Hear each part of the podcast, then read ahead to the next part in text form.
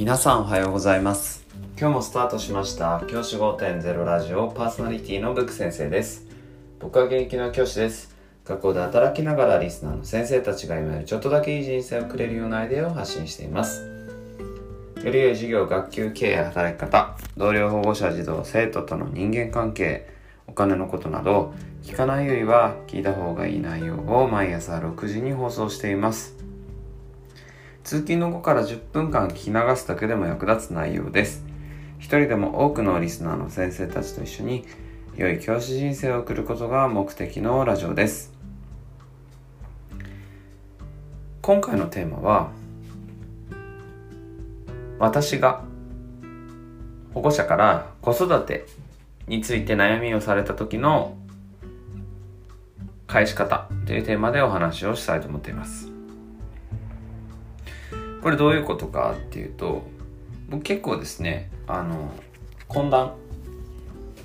保護者の方との懇談でなかなかこの中学生の子育てって難しくてとかそういうことを言われたりするんですよね。その時にどういうふうにした方がいいですよっていうことをですねあの伝えることがあるんですけど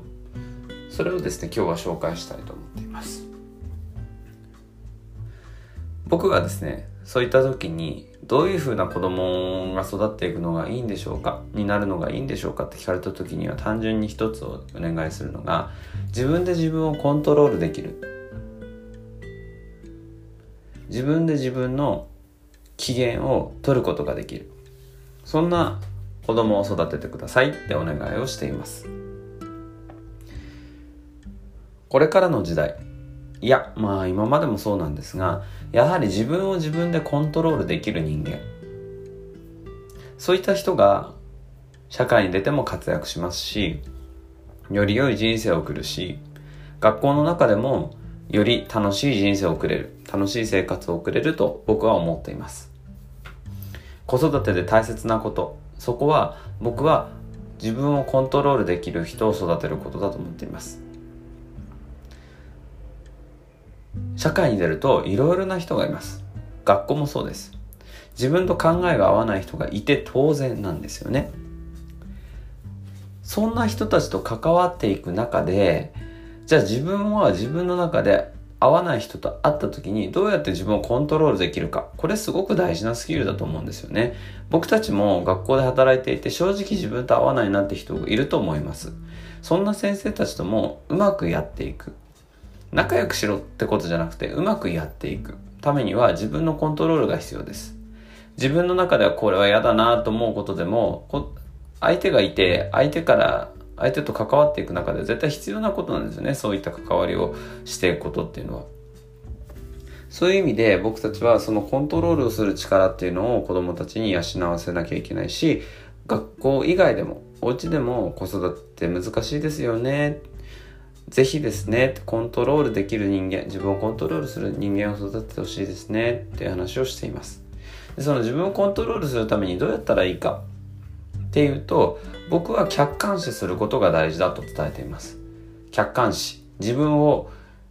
俯瞰で見て、あ、今なんでこれで怒っているんだろうっていうことを分析できるってことですよね。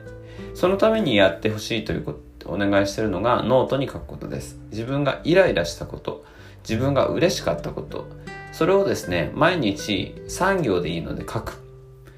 これをですねおすすめしています。僕はこれをですねなかなか自分のコントロールができない子には日録毎日書く日記のようなものに自分が今日嬉しかったことと悔しかったこととイライラしたことこの3つのうちどれかを書きなさいっていうふうに伝えています。そして自分の記録を残していくとあそっかと。俺はここでイライラするんだ。私はこういうところで悔しく思うんだ。っていうことに気づくことができる。んですよね。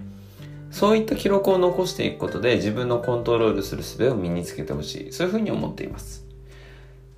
子育てはすごく難しいですし僕自身も保護者の方にお伝えできるようなことはないんですけどでもこれだけは言えるのは自分をコントロールできる人間っていうのは確実にこれから社会を生きていく上で必要なスキルを磨いていると思っています。ぜひそんな子を育てていきたいですよね。じゃあ今日はこの辺で起立連着席さよならまた明日